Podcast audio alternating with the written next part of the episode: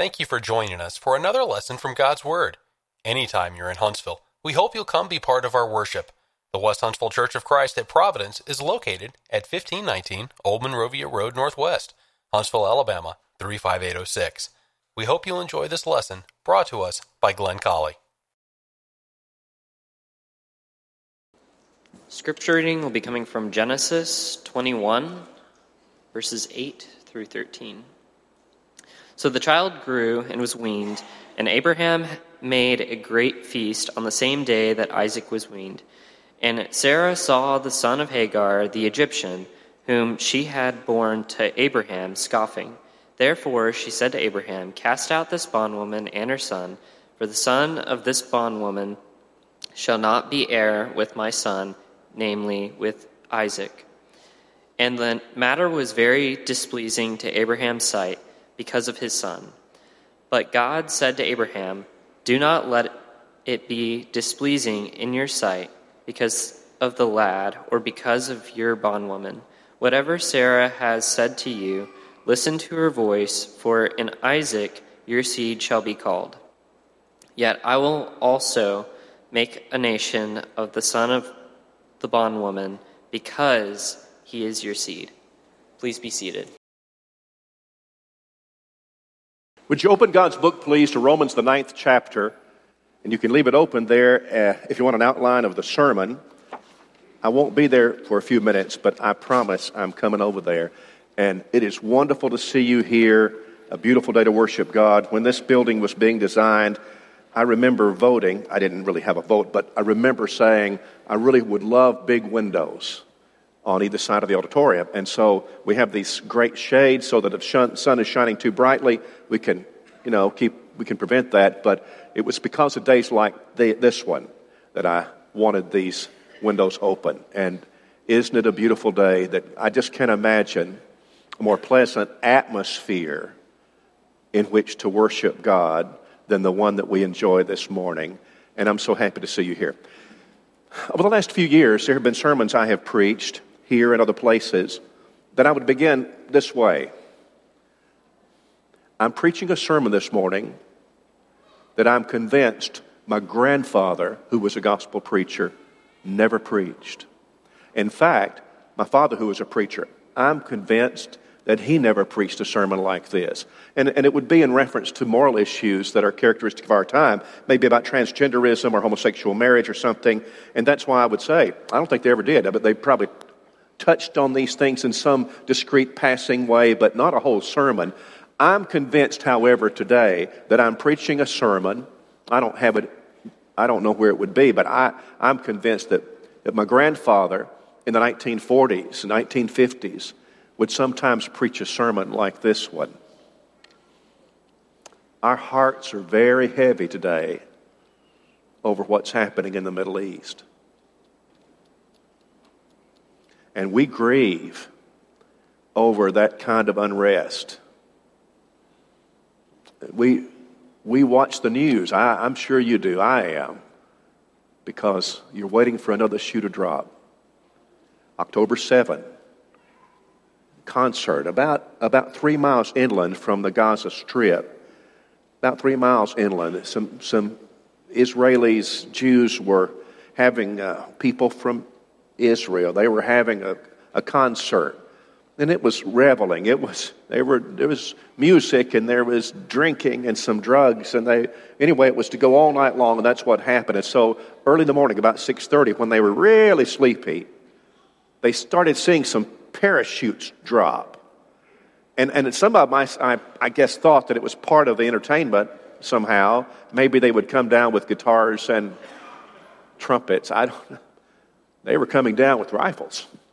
And, and then the missiles started coming in, and they could hear them coming in, not just here, but other places in Israel too. The missiles were dropping, thousands of missiles. And when the massacre was over, 260 people that were at this concert were dead. Another 210 had been kidnapped. Many, many more had been injured.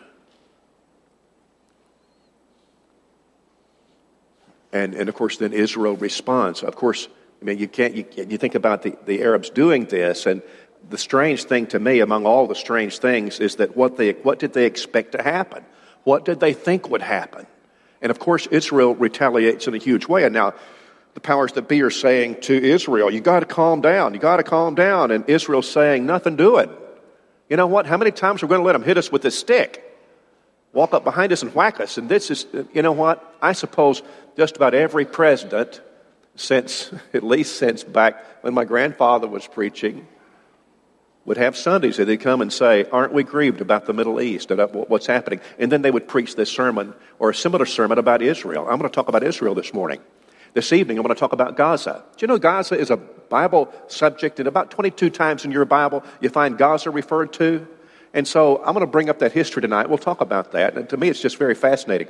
Gaza is, uh, is about, it's just a very tiny piece of ground but it's highly populated by Arabs. It's right on the Mediterranean Sea, right on the coast, and it's about 25 miles long.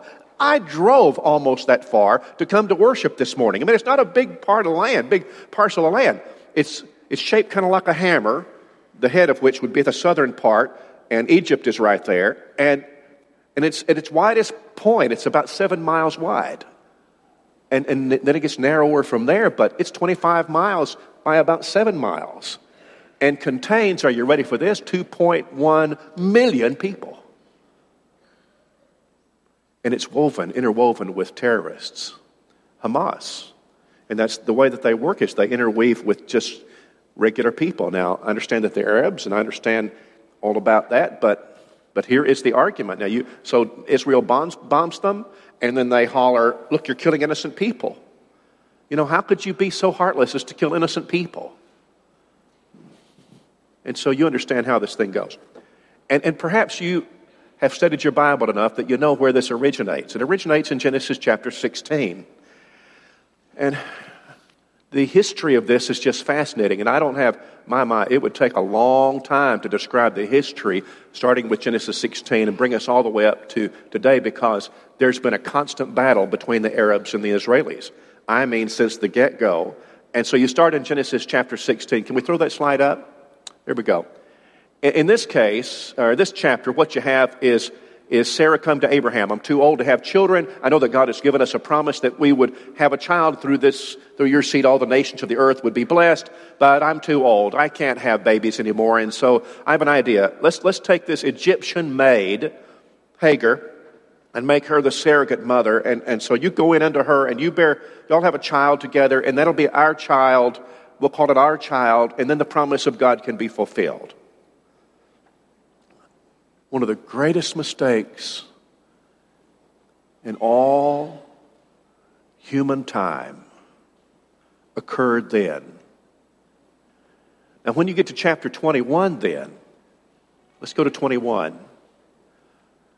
It's time for the weaning of, of Isaac. So he's a little boy. Now, Ishmael is 14 years. You calculate it from the age of Abraham that's given to us. Ishmael's 14 years older than Isaac. When Isaac is ready to be weaned, they have a feast over this, have a, have a to do. And, and, and, Ishmael is over there, and um, Ishmael's making fun of Isaac, scoffing, the Bible says, at Isaac. And Mama, Sarah, sees this and it, she just sees red. And she goes to Abraham and she says, Okay, I'm about done with this. I want you to take Sarah and her boy Ishmael, I mean, uh, Hagar rather, and her boy Ishmael and get rid of them. I don't want to see them anymore. And when you get to 21, then that's what's happening. And, and Abraham's grieved about this because Ishmael is his oldest son. Not by Sarah, not by promise, but still his son. He's got his nose, got his ears, right? And, and he, uh, he goes before God. And so God says, Don't be upset about this. Look, you go ahead and do what Sarah says. You go ahead and send him away, but I just want you to know that I'm going to make a great nation after, Is, uh, after Ishmael. Now, you come back tonight, we're going to talk about this. we got to unpack this because how would God do this? I mean, God who sees the future, how could he, how could he let an Ishmael happen? How could he do that? This is 4,000 years ago. 4,000 years ago. And today, the Arab nation is, is made up of, in one way or another, the descendants of Ishmael. Muhammad claimed to be a direct descendant of Ishmael. And so the Islamic religion is, is based, it's founded on a leader who said that we have the right to exist because of Abraham's oldest son. It's because of Ishmael. And when you get to Genesis chapter 25, and I don't have a slide for this, but we're going to talk about it tonight. You get to Genesis 25 and you have a list. Did you know that Ishmael has 12 sons? And there they're called princes. And the great nation of Ishmael. It's not called that, that's what it is, though. And today, 4,000 years later, we're saying, isn't it a grievous thing that the Middle East is all upset? And so what happens is, just to kind of simplify this, probably oversimplify, what happens is that you have the, the quote, descendants of Ishmael, the Islamists, the Arabs, and they're saying, look, our progenitor, Ishmael, is, uh, is the eldest of Abraham. And the land promises to Abraham ought to belong to us. The land is ours. And these, these Israelis have just taken our land. You see, here's the argument. And the Israelis say, Come on now, Isaac, from whom we come, Isaac is the child of promise, Abraham's child of promise. No, no, the land is ours, clearly ours. And so, president after president, I mean, you talk about, what about Harry Truman? Remember Harry Truman? Well, you didn't know him personally, but in 1948, uh, May 14 of 1948, what happened is really interesting. This will be brief because this is a Bible sermon. It's not political. I'm just setting you up for it. But what happened on that day is just amazing, and, and you'll see just how white hot this is in the Middle East. This is 1948. And the, the Jewish agency, a, a body of leaders among the Jews, declared Israel to be a state, a sovereign state. Immediately, Harry Truman, who was prepared for this, declared the U.S. endorsement. So you got the world's superpower stamping approval and, and, and uh, uh, verifying, acknowledging the sovereignty of the Israelite nation. It's going to be a year, and Israel will be, will be added to the UN, the United Nations. So they will be established. What do you think the Arabs thought of that? Now, I, listen, this is not political. I'm not here to try to persuade you anyway about politics. To me, it's a political question. We're going to get to the biblical part, and I'm going to, I brought one major thing that I want to teach today, and I want to make sure that everybody gets this. This is going to be critical, but, but politically speaking, the U.S. has always seen Israel to be sort of an ally and, and uh, maybe a stabilizer in that region. I'm sure that's how it's viewed. With Truman, what it was was that he felt sorry for the Jews because of the, the Holocaust. Nazi Holocaust. He felt grieved for them. And in addition to that, uh, he, he believed that the land was theirs. He, he was a Baptist. He held on to the views that, that the Israelites were still, still needed to be the recipients of that land. The land should have been theirs. And so he took that side from a religious standpoint. And that's going to be part of the lesson too. But what he did was to acknowledge that. that. He, he put a stamp of approval from the superpower of the U.S., and that's what happened. On that same day, five Arab nations attacked Israel. On the same day.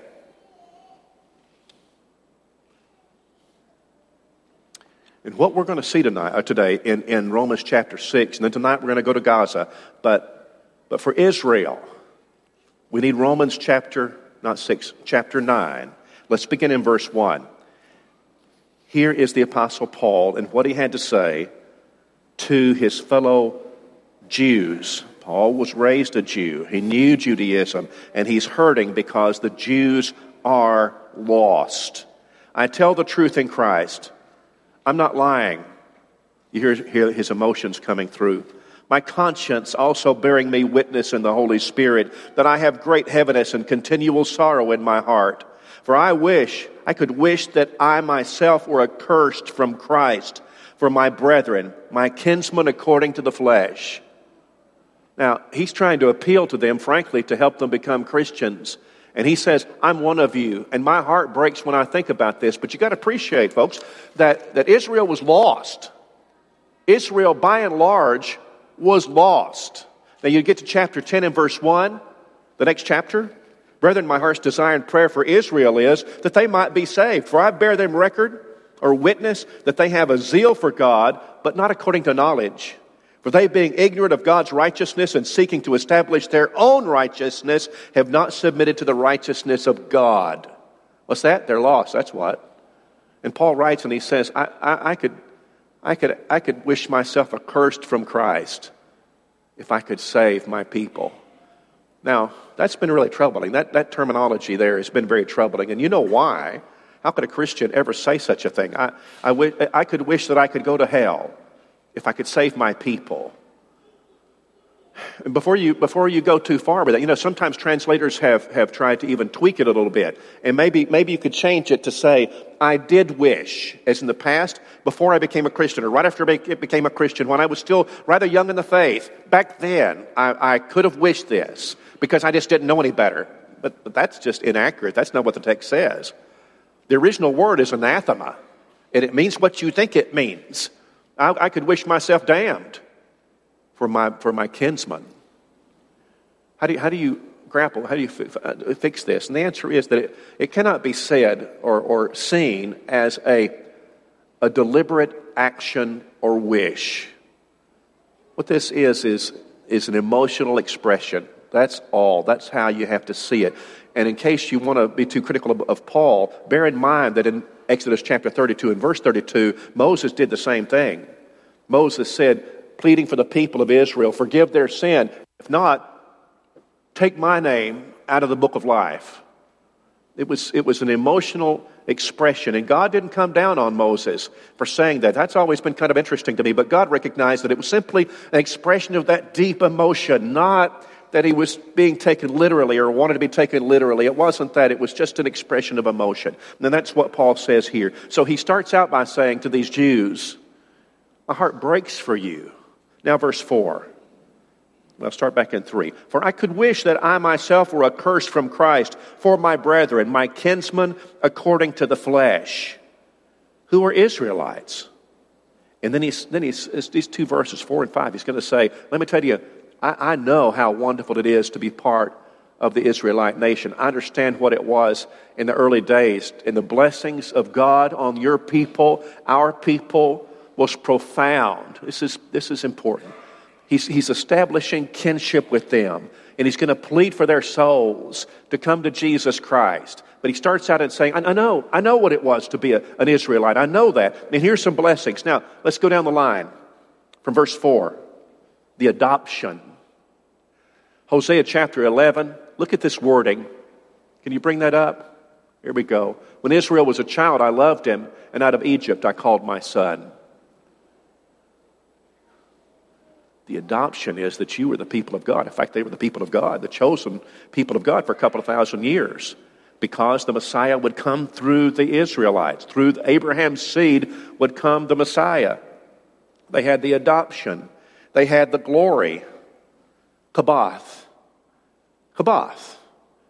Kabod is a visible token of God's presence. And you go in the tabernacle and you see the evidence of God. You go in the temple and the light and God would express himself, or a pillar of fire, or a pillar of a cloud, or you go to Mount Sinai and you see the, the expression of God, and you see a token of his reality. And they saw the glory of God. How in the world? How must it have felt when, when God, who says, I gave you the adoption, I, I took you into myself like my own son, I took you in from Egypt and I showed you my glory. And how, could it, how much did it felt to God to be rejected by these people? But that's exactly what happened. They rejected him over and over and over again. He held on to them ultimately because the promise had been made that the Messiah would come through this seed line. The covenants. Covenants. What covenants are you thinking about? Well, I mean, Wow, you have, you have, you have the covenant with Noah. And the, and the expression of that covenant, the, the, the oath, was, of course, the rainbow. You see Abraham, and, and the covenant was that, that these would be the people of God, and the evidence of that, of the oath, was marked with circumcision. You, you think about, of course, ultimately Sinai. You got Sinai, and what was, you have the law. the law, and then, of course, Jesus Christ. And then he said the giving of the law. When the people came out of Egypt, they were, they were slaves. They were disjointed. They weren't united. And what God did was to take them to Sinai and through Moses gave them a law. And the law tied them together. It made them into a nation of people. And then the promises. I assume that he's talking about the promise to Abraham and to Isaac and to Jacob. Through thy seed, all nations of the earth are going to be blessed. And you, you Israelites, you had it.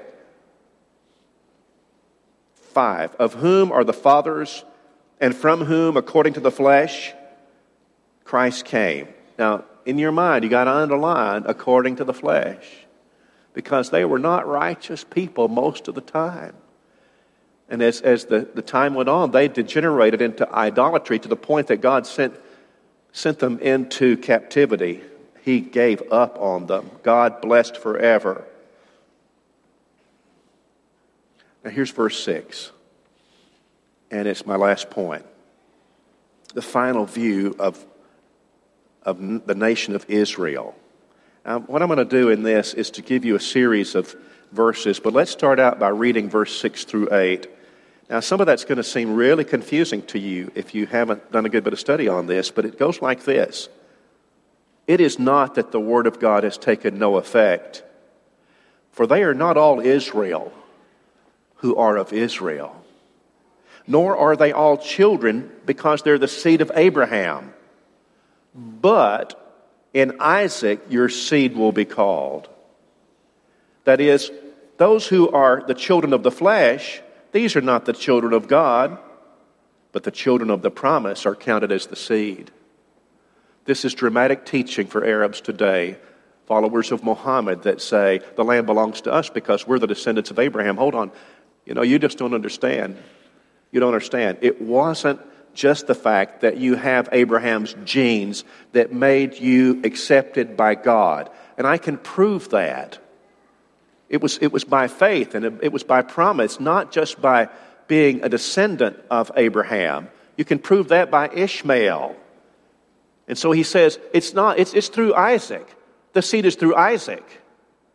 But not just that. You go through the history of the Old Testament and the Israelite nation, and how many times did you see them forsake God? And how many times did you see God push them away? I will not have this. And of course, again, you have this, this cyclical thing of of uniting with the idolatrous people of Canaan, and ultimately God let them go. God just sent them away. First, the, the Israel, you know, the kingdoms were divided. You had Israel and Judah.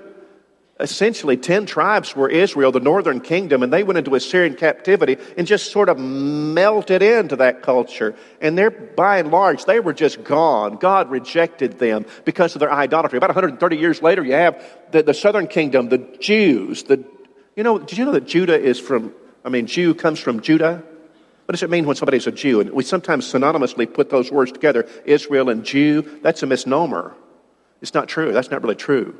One small part of Israel became Judah. It was, it was, it was that tribe predominantly. And, and so when they, they were broken apart, Israel went into captivity in Assyria, but the small part, Judah, they were the Jews in Esther's the first time you ever find the word Jew in the Bible. And when you get to the New Testament, of course, that's what they were called because what you had left the time of Jesus was a tiny, tiny remnant of people who were from Judah, the Jews. They were left over. So to say that they are Israel is, is really a misunderstanding of, of what the Bible says. Here you have the great and final view that Paul is going to present of the nation of Israel from the flesh and from the spirit, or, or what would be opposite of the flesh. First thing is that Israel's not actually Israel. Now, I want to go back to, I'm going to, I'm going to run a series of verses up here, about 10. I won't take long with each, but I want to knock your socks off with just how much the Bible teaches what I'm saying, which is that just because you can point back and say, through our line, somewhere back there is Abraham. So we have a right to the promises through Abraham is a false statement. And the Israel of the scripture today is not, spiritually speaking, is not uh, made up of those people who live in Palestine, who live in the place now called Israel. They are Jews, but they are they God's approved Israel? The answer is certainly not, and the Bible bears it out over and over. All right. Israel is not Israel. All Israel is not Israel, Paul says. Now back to Genesis 21 and verse 12. So he says, Go ahead and send away Hagar and Ishmael, because, I'll, I'll, because in Isaac your seed shall be called. You see that? You should underline that. It didn't matter that Ishmael was born of Abraham. Didn't matter a snap because the promise wasn't through Ishmael. Oh, yeah, he's got Abraham's blood. Big deal. That's not going to do it. It wasn't just that. It was that the seed promise was through Isaac. Abraham had two sons, and before, uh, from each came a nation. One was conceived of the flesh, if you please, the other of the spirit. The Messiah would only come through one. I would, I would have you remember that this same thing is true about Esau and Jacob. Which was born first? Esau was. They're twins. Esau was born first. Through whom did the seed promise for the Messiah come? And the answer was it was through Jacob. It was through the younger one. It wasn't just the fact that you have the oldest and the oldest just naturally inherits this, like, like the Arabs believe about Ishmael. It's about faithfulness too. It's about people's faithfulness. And all through the Old Testament, people who are Israel physically didn't prove themselves to him spiritually. Here's Isaiah 10 and verse 20. It'll come to pass in that day that the remnant of Israel, and such have escaped the house of Jacob, will never again depend on him who defeated them, but will depend on the Lord, the Holy One of Israel, in truth. You see the word remnant? Remnant. The remnant is not just Israel, it's the survivors of the house of Jacob. It's about truth. And it was only a few people who came through all of that because it was about faith, not genes. And that's why Paul says, all people in Israel are not Israel. What? It means the difference between genes and spirituality, the faithfulness, the righteousness of these people. And, and eked out in the Jews were how many people in Acts 2 were baptized? 3,000 were. They were baptized into Christ. Who were they? They were Jews. And all this history, what it comes down to is God wanted the seed promise to come through people who were faithful to Him. Here's Romans 2, verse 28. Ready? This is, this is huge.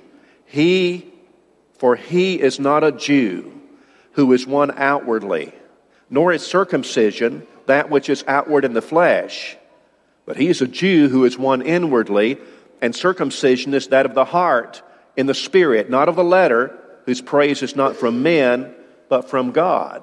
What does it mean? God's people are not identified simply by the blood in their veins. God's people are identified by their faithfulness to Him. And that's always been true. The seed line was why God preserved the Israelite nation. The Messiah would come through Abraham's bloodline, but that didn't mean that God would simply approve everything Israel did, and God didn't. In fact, by and large, well, ultimately, in AD 70, you have the destruction of Jerusalem for God to say, that's that. That's that. Now, 1 Corinthians chapter 10, verse 4. He's talking about Israel during the time of Moses. But with most of them, God was not well pleased, for their bodies were scattered in the wilderness. There's the wilderness generation. They perished there in the wilderness, except for Joshua and Caleb. But most of them, God wouldn't have. I won't have them. Come on now. They're descendants of Abraham. Yeah, well, so was Ishmael. God, God's not going to have him, nor his descendants. Yeah, but what about people who are the Jews? What about the Israelites descending from Abraham? I'm going to have the ones who will walk with me, otherwise, I'll reject them. What matters more than the bloodline, the, the, the, the progenitor, Abraham, what matters more is whether or not they'll be faithful. Now, Galatians 6, verse 15.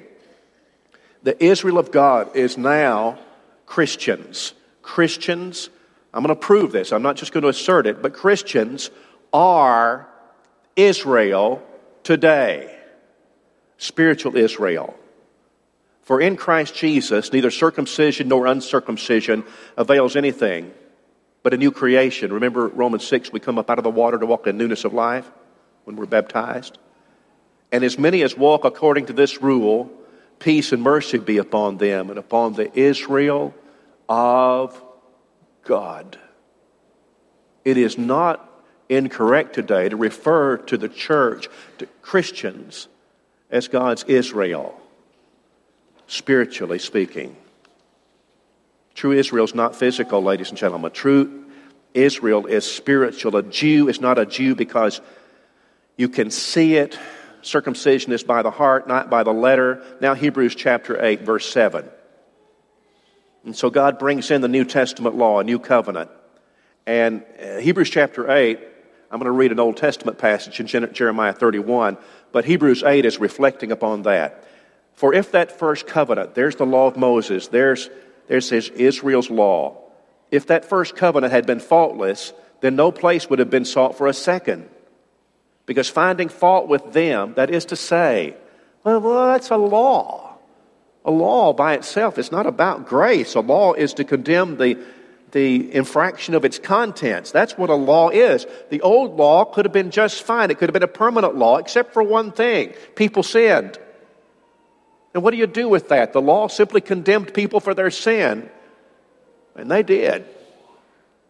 And what we needed was a covenant of grace. And the fact of the matter is, un- unlike the premillennialists hold that say that the, you oh, know, God meant for Israel all the way through, and that the cross, they didn't mean for the cross to happen. The church was supposed to is a stopgap measure and it's all a confusing thing. No, no, no. It's actually from the foundation of the world, God knew the church would exist.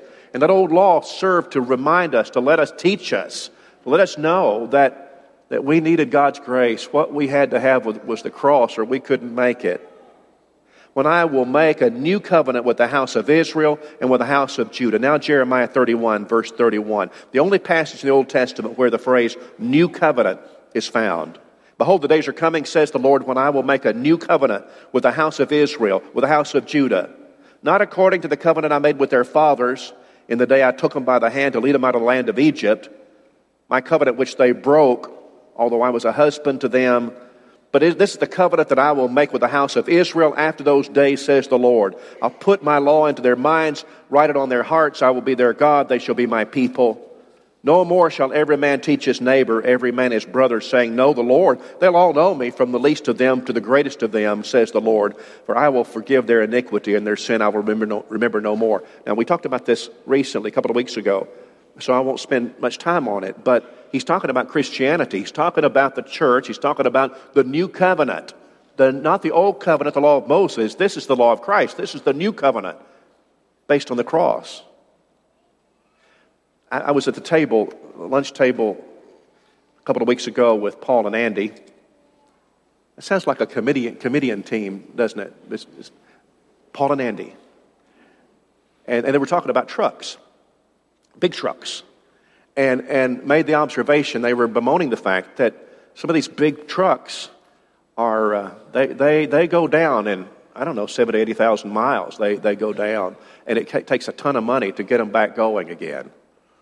And, and so they were talking about, I said, and then you take them back and you, you could spend a lot of money and they'll put a lot of new parts in it and you can make it good, where it's really good.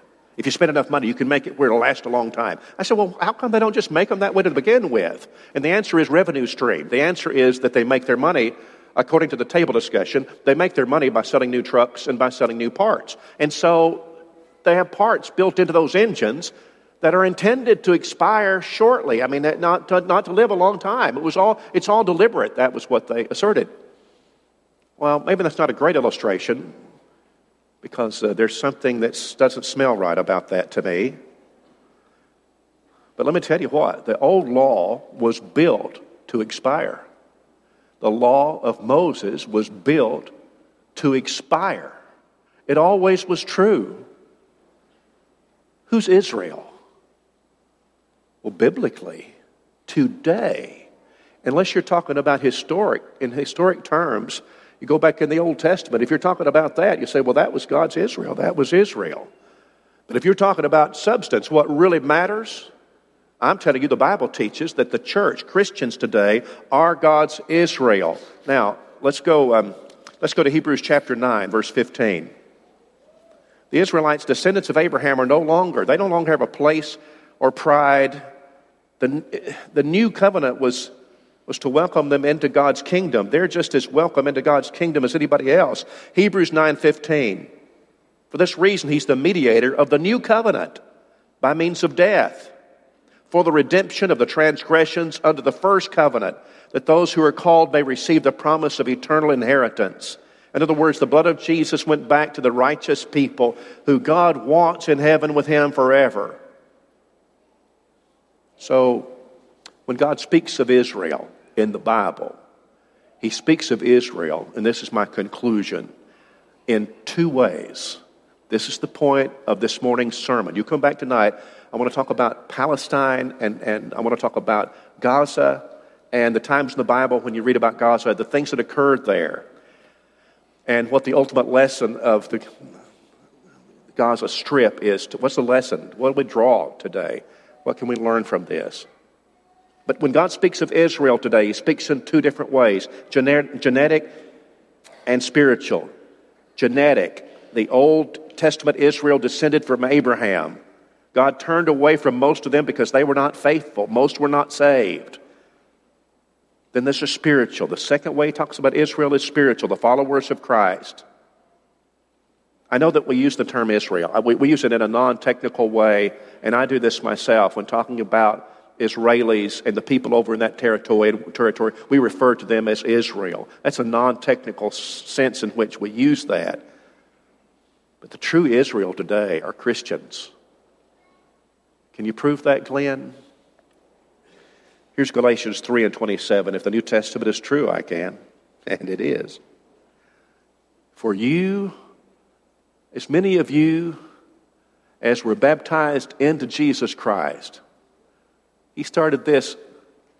We're all the sons of God through Christ Jesus, faith in Christ Jesus. For as many of you as were baptized into Christ have put on Christ. There is neither slave nor free, there's neither male nor female. You're all one in Christ, Jesus.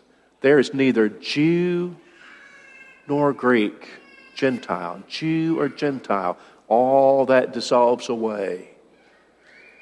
We're all one in Christ Jesus. Now listen to this. And if you are Christ's, then are you Abraham's seed and heirs according to the promise.